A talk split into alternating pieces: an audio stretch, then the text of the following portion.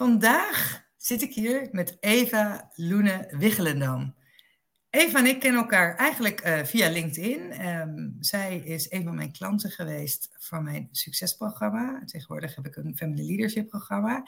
En eigenlijk toen zij mij benaderde, had ik al meteen zoiets. Nou, volgens mij, wat een leuke, wat een leuke vrouw. Uh, Eva woont in Barcelona. Op haar profiel staat ook Dutchie in uh, Barcelona. En op dit moment werkt zij als ja, event manager, sports event manager, eigenlijk logistiek manager bij Luna Rossa Prada Pirelli voor de America's Cup. Um, zij heeft hiervoor ook veel in de motorsport uh, gedaan. Um, Eva, kan je misschien zelf even wat meer over jezelf vertellen? Uh, ja, ik ben uh, Eva, zoals je al zei, Dutch in Barcelona. Ik woon inmiddels al hmm, tien jaar bijna in Barcelona. En daarvoor heb ik ook in Valencia en Sevilla gewoond ben wel echt een Spanje-fan, om het maar zo te zeggen. Ik vind wonen in Spanje heel fijn. Ik, ben er eigenlijk ik denk na... dat dat ons ook al bindt.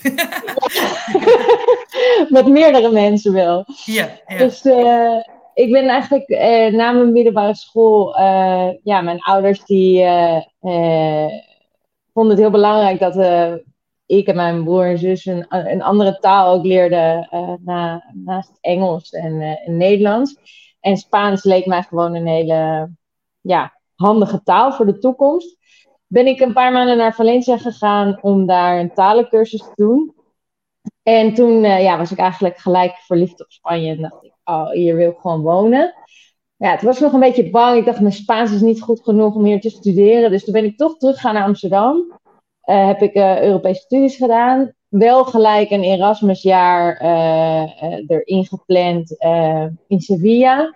En nou, nadat ik een tijdje in Nederland heb gewerkt, in de evenementen al, ben ik toch weer terug naar Spanje verhuisd, naar Valencia om mijn master te doen. En toen ben ik nooit meer teruggegaan. Toen ben ik toen ik mijn master had afgemaakt in Valencia, toen ben ik naar Barcelona verhuisd. Dat was toen best wel lastig om een baan te vinden in Valencia. Uh, en in Barcelona was dat gewoon een stuk makkelijker. Dat had verder niks te maken met events en, uh, en sport. Maar ja, dat was gewoon het eerste wat op mijn pad kwam nadat ik uh, stage had gelopen bij het consulaat, het Nederlandse consulaat hier in Barcelona. Daar had ik best wel veel contacten op gedaan met Nederlandse ondernemers hier. Zo kwam ik daar terecht. Maar eigenlijk had ik altijd al in mijn hoofd dat ik ja, wilde werken in, in uh, internationale sportevenementen. Want ik heb altijd bijbaantjes gehad. Uh, nou, ik ben uh, in voetbal. Uh, later ben ik in de MotoGP gaan werken. als ehm, ja, merchandise verkopen tot de hostess in de VIP-area. in Formule 1. En nou ja, dat vond ik gewoon altijd heel erg leuk. En ik dacht, nou, dat mijn, mijn talen en mijn organisatievermogen. Ik heb altijd leuk gevonden om, om dingen te organiseren. Daar, heel erg zouden bij zouden bij helpen. Dus toen uh, ben ik op een gegeven moment uh, terechtgekomen bij het Spaans bedrijf MediaPro. En werkte ik uh, als external advisor voor La Liga, de Spaanse voetbalcompetitie. En dat was echt een superleuke baan. Maar op een gegeven moment, ja, ik, ik ben best wel snel een beetje dat ik me verveel als ik niet genoeg. Uh, uh, Heb ja. ik helemaal geen als ik niet genoeg getriggerd door en geprikkeld. En nou ja, wij zaten daar extern, dus we kregen niet alle projecten. Uh, ja, daar, daar, deden wij zeg maar niet aan mee. Dus toen kwam er ook weer via via een vacature op mijn pad bij Dorna. Dat is het bedrijf dat MotoGP organiseert. Mm en toen heb ik die stap gemaakt, want het leek me wel een uitdaging om in, om in een sport te werken waar ik gewoon helemaal verder eigenlijk niet, niet veel van, uh, van, van wist. Want nou ja, voetbal weet je, weet wist ik gewoon veel meer van. En na anderhalf jaar werd ik toegevraagd om uh, bij het Repsol Honda team te komen werken als teamcoördinator. Dus uh, ja, dan ben je eigenlijk verantwoordelijk voor alles wat achter de schermen gebeurt bij een team uh, wat dus uh, meedoet uh, in, aan het wereldkampioenschap in de, motor, in motorsport, MotoGP. En nou ja, het eerste jaar was geweldig, want we werden wereldkampioen. Dus ja, dat was wel echt een hele bijzondere ervaring. En dat heb ik nog, dat heb ik in totaal vier jaar gedaan. En vorig jaar besloten dat het tijd was voor iets nieuws. En uh, volgend jaar wordt in Barcelona uh, de America's Cup georganiseerd. Dat is uh, ja, een van de oudste sportevenementen ter wereld. En het grootste zeilevenement, ja, eigenlijk wat er bestaat. En dat wordt dus elke drie, vier jaar op een andere plek in de wereld georganiseerd. En volgend jaar is dat dus Barcelona. Dus toen, ik, toen dat aan werd gekondigd, toen dacht ik al van, oh, dat is wel echt een event waar ik graag zou willen werken. Dus toen heb ik daar wel een beetje mijn pijlen op gericht. En ook wel weer via via een oud collega die, uh, nou ja, dus bij uh, Luna Rossa uh, werkte. Nou, ben ik, ben ik hier terecht gekomen. Het is weer iets heel anders. Het, het, is het Italiaanse team. Dus ik, ja, de, de, de America's Cup is een landenteam. Dus, dus er doen landen aan mee. Uh, Nederland doet aan de America's Cup niet mee en Spanje ook niet. Dus ik heb geen uh, loyaliteitsprobleem. nee. dus ik kon rustig mee uh, bij, eh, bij het Italiaanse team solliciteren. Dus ja, dat is, daar, daar, daar ben ik nu werkzaam. Als, ja, een beetje in een. Ik, zoals wel vaker een spin in het web, een beetje logistiek, uh, operationeel, want het is, uh, ja, eigenlijk weer ben ik met van alles bezig. Dus uh, ja, dat is wel... Daar, daar ga ik, wil ik zo nog wat meer over vragen. Ik ga heel eventjes terug naar je Repsol Honda-tijd, je MotoGP-tijd. Kan je wat meer vertellen? Want je zegt, ja, ik heb wat, wat gedaan rondom, rondom mijn team. Waar moet ik dan aan denken?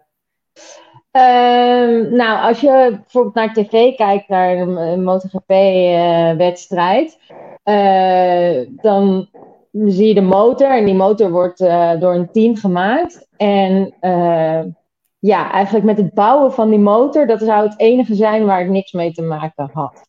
Mm -hmm. Dus qua technisch, mm, eh, ook tactisch, eh, sportief gebied, eh, dat deed ik eigenlijk niks mee. Maar alles wat je er omheen ziet, ehm, nou ja, mm, we hadden... niet ziet waarschijnlijk. Nou ja, je ziet ook wel, uh, ja, maar alle mensen die er zijn, die moeten van A naar B. Er zijn uh, eh, 24 evenementen in een jaar over de hele wereld. Dus eigenlijk om de week zit je op een andere bestemming. Al die mensen uh, hebben een uniform, moeten geregistreerd worden. Een pas, een hotel, een auto. er komen sponsoren naar het evenement. we hebben een hospitality, alle mensen moeten eten uh, moeten visa's hebben. Uh, nou, we hebben twee jaar, of eigenlijk wel tweeënhalf, in COVID-tijd moeten reizen. Nou, mm, ik denk dat iedereen uh, nog wel weet dat je dan een keer op vakantie ging en zo'n formulier in moest vullen. Nou, dat moesten wij uh, om de week voor elk land, elke keer verschillend, speciale visa. Oh, iedereen moest testen overal. Um, nou ja, om maar mee te beginnen. Overal op, elk circuit uh, heb je dingen nodig. Uh, uh, internet, de vrachtwagens moeten op tijd worden, moeten opgebouwd worden, afgebouwd worden. Um, nou ja, dat moet allemaal in een heel strak schema. Want ehm, ja, na, na, op zondagavond ben, moet je alweer naar, naar de volgende race, bij wijze van. Dus het is, ging jij naar alle races mee ook? Ja, ik ging naar alle races mee. En daarnaast hadden wij ook een, een testteam. Dus uh, een team wat eigenlijk parallel uh, was aan ons eigen team. Die dus al bezig was met het. Uh, met het uh, ja, hoe zeg dat? Ontwikkelen? Of, ontwikkelen, ja, ja, dat woord was ik even Het ontwikkelen van de motor voor volgend jaar. Ja. Dus ja, daar, daar was ik niet bij, maar dat liep eigenlijk parallel. En daar organiseerde ik ook de logistiek voor. Dus uh, ja, het was echt wel heel erg intensief. En ook wel, vooral denk ik, de, de tijd met COVID was het gewoon, uh, ja, uh, de lopende band problemen. ja, je wist ja, natuurlijk nooit, moest, ja. nooit of je positief ging testen. En dan was er iemand, nou ja, we waren ongeveer 50 man die aan het reizen waren per GP. Allemaal uit verschillende landen, verschillende steden. Dus ja, dat is wel... Um, ja, heel intensief. veel last minute problemen, dingen die je moet oplossen. Je bent eigenlijk, je maakt aan het begin van het jaar en dan krijg je de, eigenlijk al aan het eind van het seizoen ervoor, krijg je een hele mooie kalender. En dan ga je alles plannen en dan ben je eigenlijk door het jaar heen alleen maar aanwezig met het oplossen van problemen en dingen die niet gaan. Ja, zoals je hebt gepland. Ja. Maar ja, ik weet dat jij dat heel leuk vindt en ook daar goed in bent. Dus wat het is de baan die je op het lijf geschreven uh, ja. ja. Ja, ja. ja, ik heb daar echt uh, heel erg naar mijn zin gehad. Ja. Wat, was het, uh, wat was het allerleukste? Ja, ik denk dat wel hoogte. Ja, ik ben best wel competitief. Dus mm -hmm. ik, ja, meedoen op het allerhoogste niveau, dat was gewoon echt, ja, voor mij wel echt een hoogtepunt. En het eerste jaar, uh, ja, in 2019 was ons seizoen gewoon of uh, Mark Marquez, onze uh, bereider, die of hij won, of hij stond op het podium, of hij viel. Dat was gewoon of de. de, de, de drie opties. Ja. dus het was gewoon ja, eh, het was bijna als we dan niet naar het podium gingen om, uh, om, de, om hem de prijs in ontvangst te nemen. Dat was, dat was dan bijna van, nou, dat was bijna gek, want we gingen elk weekend gewoon. Dus mm-hmm. Ja, dat was wel echt super. En we wonnen toen in, in Thailand het kampioenschap en dan ga je met z'n allen het vieren. En ja, het is wel echt heel bijzonder, ja. En wat was het meest uitdagende daaraan, of minst leuke daaraan?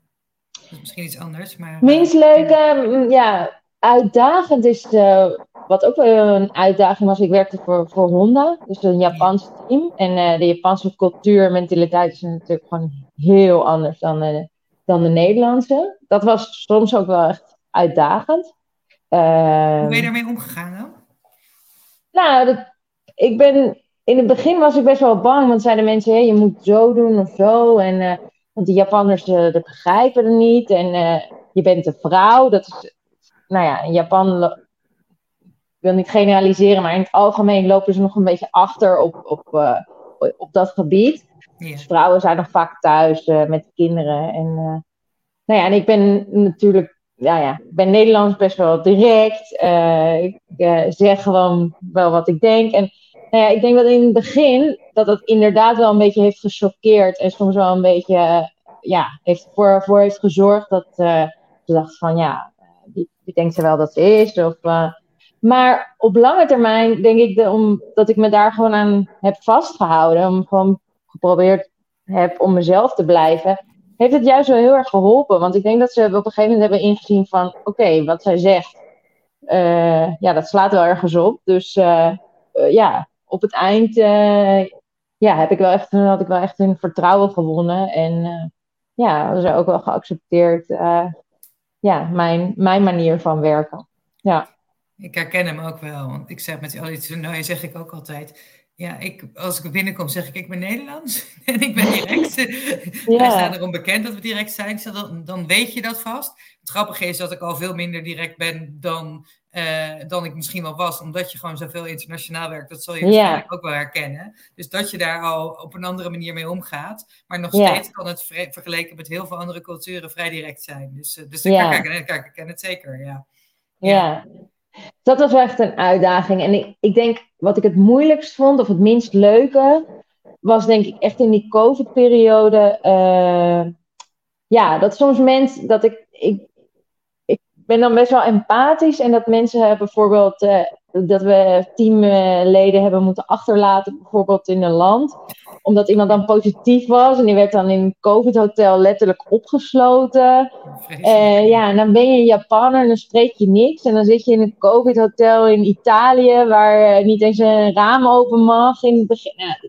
De, dat ik daar echt s'nachts van wakker lag. Dat ik dacht van, oh nee, hoe moet dat nou? Dat waren natuurlijk, nou ja, bijna allemaal, sowieso bijna allemaal volwassen mannen. Dus op zich konden ze zich best uh, natuurlijk redden. Maar ja, daar, dat ik daar echt wel, uh, ja, dat ik daar soms echt wel wakker van lag. Dat ik dacht van, oh nee, die heeft het echt... Uh... En soms ook wel dat mensen echt een beetje angstig waren. Van, oh nee, dus straks dat test ik positief. En nee, dus dat was soms wel echt... ja, dat was ja, soms wel echt een rare tijd. En jij zat er ja. echt middenin. Dus dat is het ja kan me ook voorstellen, en zeker in die beginfase was er natuurlijk ook echt heel veel angst. Dus, Ja. eh, en, en dan ook nog eens, omdat het natuurlijk ook nog van toepassing is op het werk wat je doet. Dus, Ja. eh, ja, ja, ja, begrijp ik. En ehm, inmiddels heb je dus de stap gemaakt naar, ehm, naar eh, Luna Rossa. Ja, Ehm, kan je daar wat meer vertellen over je werkzaamheden? Je hebt kort al even toegelicht van ja, een spin in het web. Hoe zien ja. jouw dagen, hoe zien jouw weken eruit? Ik weet er natuurlijk wat meer van, maar de luisteraars. Ja, je hebt het natuurlijk van dichtbij helemaal meegemaakt. Maar eh, ja, eigenlijk zijn mijn werkzaamheden ook in zes maanden. Wat ik zes maanden geleden deed, is alweer heel anders dan wat ik nu, waar ik nu mee bezig ben. Want ehm, Kan je, voor, Ja. kan je ons even meenemen aan het begin? Want, want jij bent begonnen met eigenlijk niks. ja, het. inderdaad. Dus We waren, even schetsen hoe dat eruit ziet, zo'n project? Ja, we, hadden, eh, we, waren met, we zijn, waren met z'n tweeën, mijn baas en ik. En eh, er, ja, er wordt dan een hele beest, eh, dat is nou ja, een hele hangar en een heel gebouw met kantoren en hospitality. ja, dat wordt gebouwd voor elk team op een plek in de haven in Barcelona. En ik ben begonnen in maart en we zijn 3 april begonnen met bouwen. Dus ik, ik, ja, ik weet nog wel dat ik ook al tegen mensen zei, misschien ook wel tegen jou, van oh, ik heb soms het gevoel dat ik meer in de bouw werk dan in een internationaal sportevent. Want Herken ik stond gewoon elke dag eh, ja, met mijn helm en mijn fluoriserende ehm hesje op een soort bouwput. En eh, nou ja, een soort, het was gewoon echt een bouwput. En eh, om maar te zorgen dat gewoon in eigenlijk veel te korte tijd ja, zo'n hele base van de grond komt. Dus ehm, nou, dat was een super uitdaging, want ik eh, ben geen ingenieur. Ik heb nooit een bouwproject geleid. Eh, dus dat was in het begin, had ik het ook echt het gevoel. eh, ik denk als, als alle meetings in het Nederlands waren geweest, had ik ook de helft niet begrepen.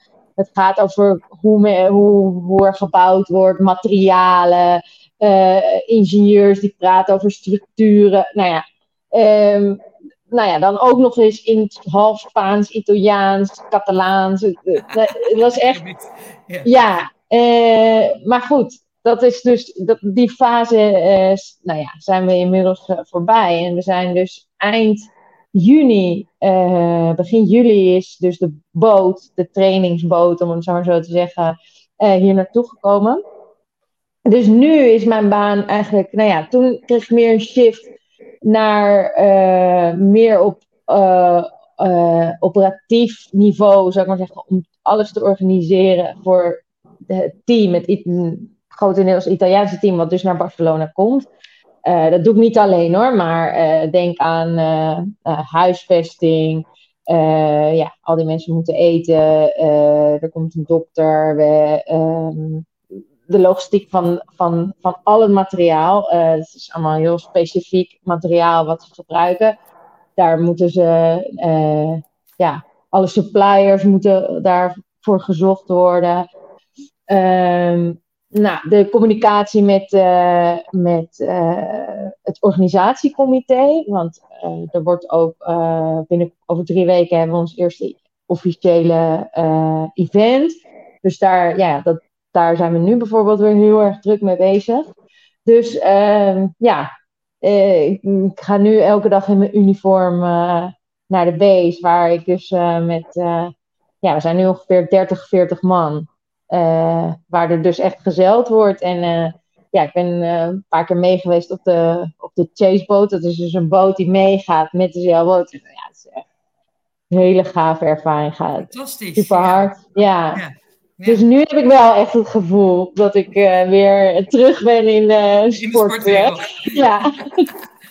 Kan ik me voorstellen. En hoe zit het, eh, dus je zegt ja, nu richting volgend jaar. Hoe, hoe gaan de komende maanden er, eh, komende maanden, hoe gaat het komende jaar er voor jou uitzien? Ehm, nou ja, ons team werkt een beetje verschillend als de andere teams. Want bijna de, alle andere teams die zijn al permanent in Barcelona. En mijn team, die hebben dus, wij hebben dus ook een base in Sardinië. Eh, dus mijn team eh, beweegt zich een beetje tussen de. Tussen, doen we een trainingssessie van twee weken hier en dan weer een week daar. Ehm, maar eigenlijk, ja, we hebben over 2,5 week een evenement in Villanova. Dat is vrij dicht bij Barcelona. Dus die logistiek is ook daardoor wat makkelijker. Maar daarna hebben we een evenement in eh, Jeddah. in Saudi-Arabië. Dus eigenlijk als het, ja, dit event klaar is, dan zijn we, we zijn al bezig met, nou ja, alles moet dan, uh, dan wordt het een heel logistiek verhaal. Hoe krijgen we al het materiaal uh, van hier naar Jeddah? Dat wordt ook jouw verantwoordelijkheden dan? Ja, ja, ja, ja, daar ben ik ook mee bezig. Ja, wat, hoe gaan we daar weer alles opbouwen? krijgen we daar ook gasten of niet? Want we, we hebben ook eigenlijk altijd wel een hospitality. Dus dat doe ik niet alleen hoor. Er is ook iemand die, die. Maar ik, ik ben wel een beetje uh, het middelpunt, zeg maar zeggen, die de verschillende uh, afdelingen, om het maar zo te zeggen, bij elkaar uh, houdt en brengt. Dus, nou ja, en dan eigenlijk nadat dat, dat evenement is begin december, en dan zijn eigenlijk alle pijlen gericht op volgend jaar. Dan ja, zijn er soort voorrondes die beginnen eind augustus. Dan volgend jaar komt het team wel echt permanent hier wonen. Dan komen ook de families mee en ja, dat is ook weer een hele logistieke operatie. Die krijgen allemaal een appartement. Dus, uh, en dan uh, ja, wordt elke dag trainen tot het evenement begint eind augustus. En dan in september zijn de voorrondes. En dan, ja, van die voorrondes mogen gaan er uiteindelijk maar, klassificeert zich maar één team zich voor de finale. Die dus tegen de winnaar van de vorige editie gaat plaatsvinden. Dus dat is echt wel super moeilijk om überhaupt tot, tot die finale te komen. Maar mocht het zo zijn, dan is dat in oktober volgend jaar. Dus uh, dat is dan, uh, nou ja, en als dat dan is afgelopen, dan uh, gaat eigenlijk iedereen naar huis, behalve ik en, nou ja, mijn baas. En dan gaan we, dan moet alles weer afgebroken worden. ja, ja. Dus, uh, het leuke deel vind ik altijd. Nee, zie je de boel echt een beetje leeglopen en dan is het ineens klaar. Ja, ja. en wat we wel hier proberen is om zoveel mogelijk materiaal uh, te hergebruiken voor de volgende editie, waarvan je dus niet weet waar die gaat plaatsvinden. Wanneer dus wij doen, ja, meestal pas na een jaar. Oh, dus uh, wat we meestal doen is, uh, ja, uh, we hebben een hele, een deel van onze constructie bestaat uit zeecontainers. Dus heel veel materiaal gaat daar weer in. En dan wordt het ja, zoveel mogelijk bewaard. En wanneer dan bekend wordt waar de volgende editie is. want het is niet zoals de Olympische Spelen dat er een extern comité is die dat beslist.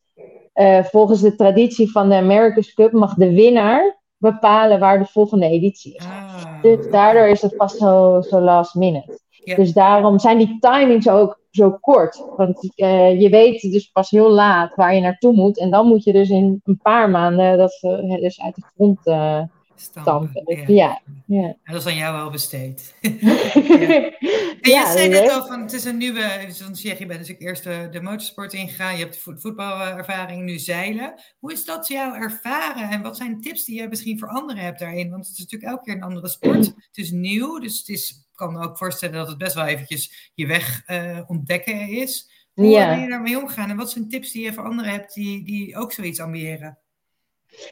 Um, nou, één tip, en dan, dat, dat, klinkt misschien heel wijs, maar dat, uh, dat heb ik wel uit ons uh, traject moeten leren. ik doe nu alsof ik dat allemaal heel goed weet, maar uh, dat je gewoon moet accepteren dat je niet alles weet. Dus als je in zo'n project gaat en je, ja, je denkt echt, ik heb zelfs een boek Zeilen voor Dummies gekocht, omdat ik dacht, ja, ik weet gewoon echt niks van zeilen. Um, maar dat is niet per se nodig. Je moet, je, je moet natuurlijk wel. In, door te doen leer je al superveel. En je, ja, je collega's vinden het vaak ook super leuk om je dingen uit te leggen over uh, ja, hoe werkt de sport. En je kan natuurlijk superveel online uh, bekijken. Maar uiteindelijk, voor, voor wat mijn baan inhoudt, is het niet uh, super essentieel dat ik een expert ben op het gebied van, van zeilen. Dus uh, nou ja, als je, zolang je dat accepteert, ik denk wel dat het belangrijk is dat je daar interesse voor hebt en dat je probeert zoveel mogelijk uh, wel op te pikken. Maar uh, dat, is, ja, dat is niet 100% nodig en dat moet je ook gewoon accepteren. En ja, wat, wat ik wel heel belangrijk vind, maar dat is niet per se nodig, maar ik ben dus nu in een team waar wel meer dan 90% Italiaans is. En ik heb wel gelijk besloten om op Italiaanse les te gaan en geprobeerd om zo snel mogelijk, al is het maar de basics, uh, ja, te beheersen. Want ik merk wel dat, tuurlijk, je kan altijd in het Engels met iedereen uh, overweg, maar ik wil ook graag uh, deel zijn van het team. En uh, ja, dat is, dan is het gewoon belangrijk dat je met iemand kan communiceren. Als je even koffietje doet of na werk uit eten gaat. Of, uh, ja, als je dan niks spreekt, dan val je er toch heel snel een beetje buiten. Dus dat zou wel iets zijn uh, ja, wat ik wel mensen kan aanraden. En ik denk ook wel dat in mijn loopbaan tot nu toe de talen mij altijd ehm, net een streepje voor hebben gegeven. Uh, ik kwam in de MotoGP terecht omdat ik naar Assen moest en, en het was een Spaans bedrijf en die zocht iemand die Spaans kon. En, en zo ben ik erin gerold en uh, ja, dat heeft me gewoon altijd, uh, altijd geholpen. Dus ja. ja, ik zou wel mensen aanraden die iets in de internationale sportwereld willen doen. Je talen helpen gewoon super erg. Ja. Italiaans misschien niet de eerste taal, maar nee. ik denk Frans en Duits uh, en Spaans zijn echt talen die, uh, ja, die je zeker. waardevol zijn. ja. ja. Ja. ja, en het is ook, wat, wat ik daar aan zelf wil toevoegen, het is niet alleen dat je inderdaad alles kan volgen. Maar het is ook, um, je merkt ook de bereidwilligheid van anderen. Ik bedoel, ik Zeker. heb ook in allerlei landen gewerkt waar ik echt de taal niet sprak. Maar als je dan alleen al een paar woordjes spreekt, dat, dan merk je dat mensen dat gewoon waarderen. Dus alleen daarom. Ja. Kijk, ik bedoel, in Rusland en in Qatar en er waren natuurlijk landen, Azerbeidzjan, zijn landen waar je de taal niet heel snel oppakt. Nee. dus, um, dus daar is het me ook niet, ik bedoel, daar is dat ook niet gelukt. Nee, maar dat je in ieder geval een paar, paar woordjes kan spreken. Ik bedoel, mijn talenkennis is ook gewoon uh, ja, is heel waardevol. Omdat je gewoon dan inderdaad met iedereen kan spreken. Dus ik kan me daar alleen maar bij. Uh, ik kan het alleen maar uh, benadrukken, inderdaad, hoe, waardevol het is. Het is niet noodzakelijk, want er zijn heel veel mensen die komen ook zonder die, al die talen en end. Maar het is wel een, een, hele grote pre. Dus ja. ja. En jij gaf net aan ook, ik heb veel via via. Ja, heel belangrijk. ja, wil je daar nog wat meer over toelichten? Um, ja, ik, ik denk wel altijd dat het, dat, dat het belangrijk is dat je, uh, wat voor mij heel belangrijk is geweest, misschien ben, sla ik daar soms wel een beetje in door, maar dat, um, dat het heel erg kan helpen als, uh, als je een goede indruk ergens achterlaat. En uh, ja, het hoeft niet per se te zijn dat ik jou ken en dat ik jou dus voor een volgende klus inhuur. Maar uh, als jij zegt dat uh, Pietje super betrouwbaar is en een super harde werker is, nou ja, dan, dan, dan vertrouw ik daarop, ook al ken ik Pietje niet. Dus het, ik, dat is gewoon super belangrijk om die contacten, om dat ook denk ik te onderhouden. Uh, nou ja, LinkedIn is daar ook natuurlijk extra makkelijk voor. Maar uh, ja, en daar ook wel gebruik van te maken. Dat, dat ja, ik denk dat, je, dat, dat, dat ik dat in het verleden nooit zozeer over na heb gedacht. Maar eigenlijk elke baan die ik bijna heb gehad, is altijd via via. Bij mij ook, ja. Ik herken hem. Ik herken hem heel erg. Ja, ik, zeg, ik was er ook nooit zo heel bewust mee bezig. Maar het zit gewoon in dat jij dat ook hebt, gewoon van nature gewoon in je, omdat je ook mensen leuk vindt. Uh, ja. Dus daar dat contact door. En daarnaast inderdaad, we, zeker vrouwen, die beseffen niet, vaak niet goed de waarde van hun netwerk. En dat, mm -hmm. dat je ook mag vragen en dat je ook op die manier kunt doen. En je vinger mag opsteken. Dus um, ja, dat is natuurlijk een yeah. van de dingen die ik in mijn uh, netwerk, netwerktraining, Connected with Confidence en Personal Branding training ook aangeef. Van, joh, geef dat ook aan. Steek je hand op. Vraag aan yeah. mensen wat en hoe. En inderdaad, het is in die sportwereld is toch heel veel via je netwerk. Dus, ja. Uh, ja. ja, ik denk gewoon dat als je ja, niemand kent eh, binnen een hele grote sportorganisatie, is het gewoon super moeilijk om, om binnen te komen. Ja, we hebben het er wel vaak over gehad. Als je een cv ergens naartoe stuurt, uh, denk aan FIFA of UEFA of Olympisch Comité, weet ik. Die krijgen gewoon duizenden aanmeldingen. Dus dat gaat gewoon in de machine. En uh, nou ja, die kunnen niet alle brieven lezen. Of, uh, dus je moet toch een andere manier vinden om Ja. ja, en ik zeg niet dat het onmogelijk is, maar het is inderdaad, het helpt. Het is wel gewoon een ontzettende pre als je veel, uh, veel mensen kent, inderdaad, Ja. in, uh, in dit soort organisaties. Of mensen kent überhaupt, die je naar voren kunnen dragen. Zeker als je projectwerk doet, zoals, uh, zoals jij doet. Um, wij hebben natuurlijk een aantal maanden samengewerkt, intensief. Ja. Kan jij daar wat meer over vertellen? Wat is de grootste winst van onze samenwerking voor jou? Wat heeft je, maar even, nee, de vraag even eerst. Wat heeft je doen besluiten om samen te werken? Om dit aan te gaan?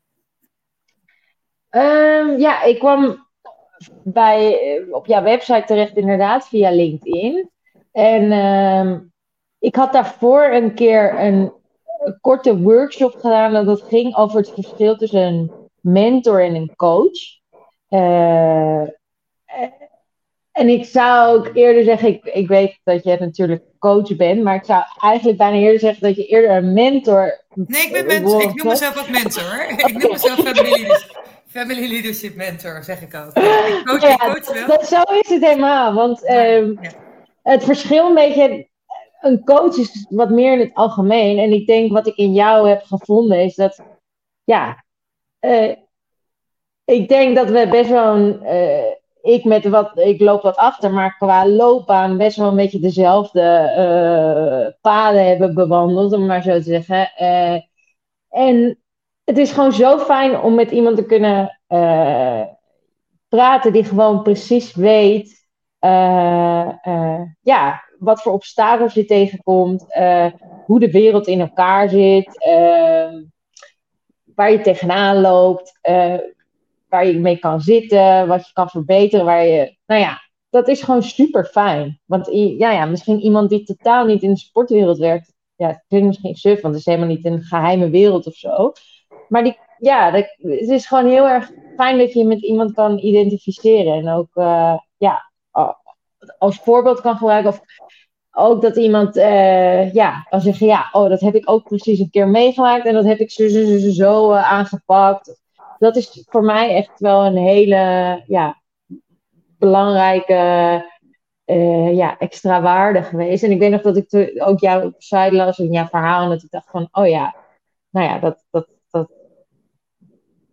ik identificeerde me daar gewoon heel erg mee. Dus dat, uh, nou ja, en toen hebben we een keer een gesprek gehad over de telefoon en toen, ja, voelde dat voelde gewoon heel goed. Dus uh, dat heeft me toen besluiten, ja, om, om, om het traject aan te gaan. Ik heb er nou, geen moment spijt van gehad. Integendeel. Ja. Wat is de grootste winst voor jou van onze samenwerking? Um, nou, ik denk dat het gewoon uh, dat ik vooral dingen veel helderder heb en veel duidelijker heb voor mezelf. Uh, ja, het is echt niet zo dat je een soort dat jij een een tovenaar bent en opeens. Uh, nee, als mensen dat verwachten, dan. maar het, het, het, het, is geen. Ja, hoe zeg je dat? hogere wiskunde misschien. Wat je, wat je, maar op een hele goede manier geef je inzicht in bepaalde dingen die ja, misschien voor de buitenwereld heel logisch zijn of heel uh, herkenbaar, maar die je zelf gewoon soms helemaal niet ziet. En ook omdat je er misschien nooit echt over na hebt gedacht. Ik denk dat dat ook bij op heel veel uh, punten is gebeurd. Dus, nou ja, met de oefeningen die we hebben gedaan of vragen die je stelt, zijn gewoon heel erg gericht dat je ook bepaalde dingen nadenkt waar je soms gewoon niet over na hebt gedacht. En het is ook wel heel erg doelgericht. Dus soms is het ook wel dat je, de, oh, nou ja, dat, dat is ook weer dat je denkt van ja, zo moeilijk is dat toch niet. Je kan toch zelf ook wel bedenken wat je doel is. Maar, maar je moet het ook concreet maken. En uh, zeggen, ja, hoe kom ik daar? En welke stappen ga ik nemen? En uh, ja, ik denk dat dat voor mij ook heel, heel duidelijk, ja, heel, heel goed is geweest. En heel, uh, ja, het is gewoon heel concreet ook. Dat vond ik ook echt uh, super fijn. Dat het, je, het is, gewoon, is gewoon toepasbaar gelijk. Ik, nou ja, ik begon eigenlijk met het traject op het moment dat ik dus met mijn nieuwe baan begon. En het, nou ja, er waren gewoon dagelijkse dingen die, die, waar ik tegenaan liep, waar ik dan, die ik dan kon nou ja, met jou kon bespreken en gewoon op een bepaalde manier heb aangepakt. En ik, ja, ik, weet, ik heb heel erg tijdens het traject de, de, ja, geleerd van fouten of, of, of dingen die ik kan verbeteren voor de toekomst. En dat heb ik nou ja, gelijk kunnen toepassen bij, bij deze nieuwe functie. Dat ja, ja zo, uh, je, ziet dingen gewoon veel duidelijker en dat maakt gewoon dat je op, in bepaalde situaties gewoon veel beter weet hoe je, hoe je dingen moet aanpakken, hoe je moet handelen. Uh, met het oog op de toekomst waar je, naar, waar je naartoe wil. Wat is dat waar je naartoe wil? Uh, uh, ja, ik uh, wil het liefst verder, verder gaan in de internationale sportevenementen. een managementfunctie hebben. Dus misschien wat minder in echt de uitvoerende rol zitten en, en meer in een managementrol. En ja, daar, dat, dat gaat gewoon de volgende stap worden. En wat is je dream come true voor jou? Wat zegt van nou, als ik dat nog uh, kan, uh, kan bereiken? Ja, ik zat, ik zat er vandaag nog even over na te denken, want ik dacht wel een beetje dat dit soort vragen uh, gingen komen. En toen, en toen moest ik opeens denken, wat ook weer met de sport te maken heeft, aan dat je met schaatsen of in atletiek, bijvoorbeeld in schaatsen heb je WK Allround. En dat mhm. dan je hebt, uh, nou ja, dat doen, misschien ben je wat beter in de 5 kilometer dan in de 500 meter. Maar je bent gewoon op alle vlakken kan je gewoon echt goed uh, meekomen. Waardoor je uiteindelijk die medaille goud WK allround kan winnen. En ik denk dat ik, dat wat mij wel uniek maakt, dat ik gewoon verschillende sporten heb gewerkt op het allerhoogste niveau. Uh, maar ook verschillende uh, onderdelen van evenementen. Uh, dus ik zou niet zeggen dat ik een expert ben of in hospitality of de expert ben in de logistiek. maar ik denk, stel er was een WK allround voor eventproductie, dat ik dan heel hoog score. Want ik weet gewoon van heel veel dingen heel veel. En ik denk dat dat echt wel een, een ja, een extra value is als je uh, een manager bent. Want ik weet gewoon van heel veel dingen uh, best wel wat. Dus, ja, uh, een hele goede allrounder. En dat is, ja. hoe verder je komt in je carrière, hoe waardevoller dat gaat, gaat zijn ook. Dat heb ik zelf ook ervaren. Ik deed ook van alles wat. Ik wilde niet de details heel erg... Ik was wel aan de ene kant gedetailleerd op de, op de klus die ik had. Maar ik deel mm -hmm. verschillende onderdelen. Dus dat, her, yeah. dat herken ik ook heel erg. En dat gaat alleen maar waardevoller zijn hoe verder je komt in je carrière. Omdat je weet wat er speelt bij verschillende afdelingen. Dus maar heb je nog een sportevenement waarvan je zegt, nou daar, als ik daar aan mee mag werken. Ja, Olympische Spelen. Nou, toevallig zijn het ook heel veel verschillende, toevallig zijn ook heel veel verschillende sporten, hè? Precies, ja. ja. Nee, dat, dat is ja, voor mij echt uh, qua... Uh, zowel op sportief gebied als op uh, event, productie, logistiek, uh, alle verschillende disciplines op verschillende plekken, alles tegelijk. Ja, dat is wel echt voor mij, uh, dat, dat zou het hoogtepunt zijn op, ja, op sportief niveau. Nou, misschien komt hij weer een keertje terug naar Barcelona. Ik weet het niet. ik weet niet of de plannen zijn. Die, die plannen nu niet, maar je weet, je weet het nooit. Nee. nee. nee. Hey, waar ben je het meest trots op in je carrière tot nu toe? Uh, Wauw. Ja, ik ben wel eigenlijk trots op alle verschillende dingen die, die ik heb kunnen doen. Eigenlijk toch best wel in een korte tijd. Want uh, ik, toevallig hadden we het net voor het gesprek daar heel even over. Toevallig net vandaag op LinkedIn post gedaan over mijn eerste internationale sportevent. En dat is 15 jaar geleden. Maar ja, in die tussentijd heb ik ook gestudeerd. En uh, dus echt werkzaam. In de sport ben ik echt uh, ja, niet super lang. Uh, apart van de bijbaantjes die ik daar heb gehad. En dat ik wel in een korte tijd, vind ik zelf, echt wel veel, veel heb bereikt. Ook omdat ik, ja, ik wilde ook heel graag op het hoogste niveau ja, meedoen. ja, dat, dat ja, dat heeft me altijd heel erg getrokken. En dat heb ik toch gewoon in uh, ja, een aantal jaar voor elkaar gekregen. En ook uh, ja, van ene sport naar de ander, wat ook niet super makkelijk is. En uh, ja, ik vind dat natuurlijk zijn er altijd dingen die beter kunnen, die niet goed gaan. Maar over het algemeen, ja, is het, is het goed afgegaan. Dus ja, daar ben ik wel echt trots op. Ja, en, en, dat weet je ook in de sportevenementenwereld. Ja, er, dat perfect is, is een utopie. Want er zijn altijd dingen die verbeterd kunnen worden. En als ze er niet zijn, dan, dan weet jij ze ook nog wel te vinden. Ik bedoel, zelfs, zelfs het zou helemaal perfect gaan, dan heb je toch altijd weer, oh ja, maar dat, dat, dat. Ja, voor de buitenwereld is dat, uh, buitenwacht is dat niet te zien, inderdaad. Hey, ik denk dat nog een dingetje aan toe te voegen, waar, waar ik ook nog wel trots op ben, is dat ik... Uh, niet ben blijven hangen in, het, in de, de makkelijke weg heb gekozen, om maar zo te zeggen. Ik had natuurlijk bijvoorbeeld in mijn oude baan eh, bij Honda had ik, uh, nou ja, had ik bij wijze van nog twintig jaar lang misschien kunnen doen. Ehm, nou ja, en dan uh, ben je natuurlijk best wel in een makkelijke positie. Het gaat je allemaal wat makkelijker af. Uh, dus dan is het best wel makkelijk om te zeggen, nou ja, ik, ik, heb het allemaal wel onder controle en ik ga dit gewoon nog uh, super lang doen. Maar ja, om dan toch te zeggen van, ik ga ermee stoppen en ik ga weer wat anders zoeken. Nou ja, ik denk, ik denk dat het voor sommige mensen best wel moeilijk is. En ik denk dat het toch wel belangrijk is om soms een stap te maken in je leven. Dat je gewoon zegt van, nou ja, ik ga het risico gewoon nemen en ik ga gewoon weer op zoek naar eh, een ander avontuur. Want dat is wel heel erg verrijkend.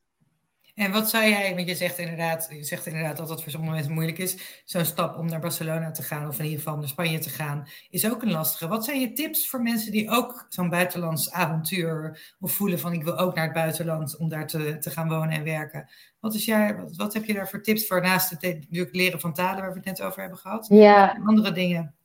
Um, ik zou sowieso aanraden aan mensen die kinderen hebben, om te zorgen dat je kinderen dat al doen. Uh, ik heb zo geluk gehad dat mijn ouders mij die kans hebben gegeven om na een middelbare school gewoon een jaar even te gaan werken en te sparen en een paar maanden. Dat is echt het grootste cadeau, denk ik, wat ze mij hebben gegeven. Niet alleen omdat je een taal leert, maar je wordt. Alles. Is gewoon, maar alles wat je leert is gewoon van zo, zo waardevol voor je rest van je leven.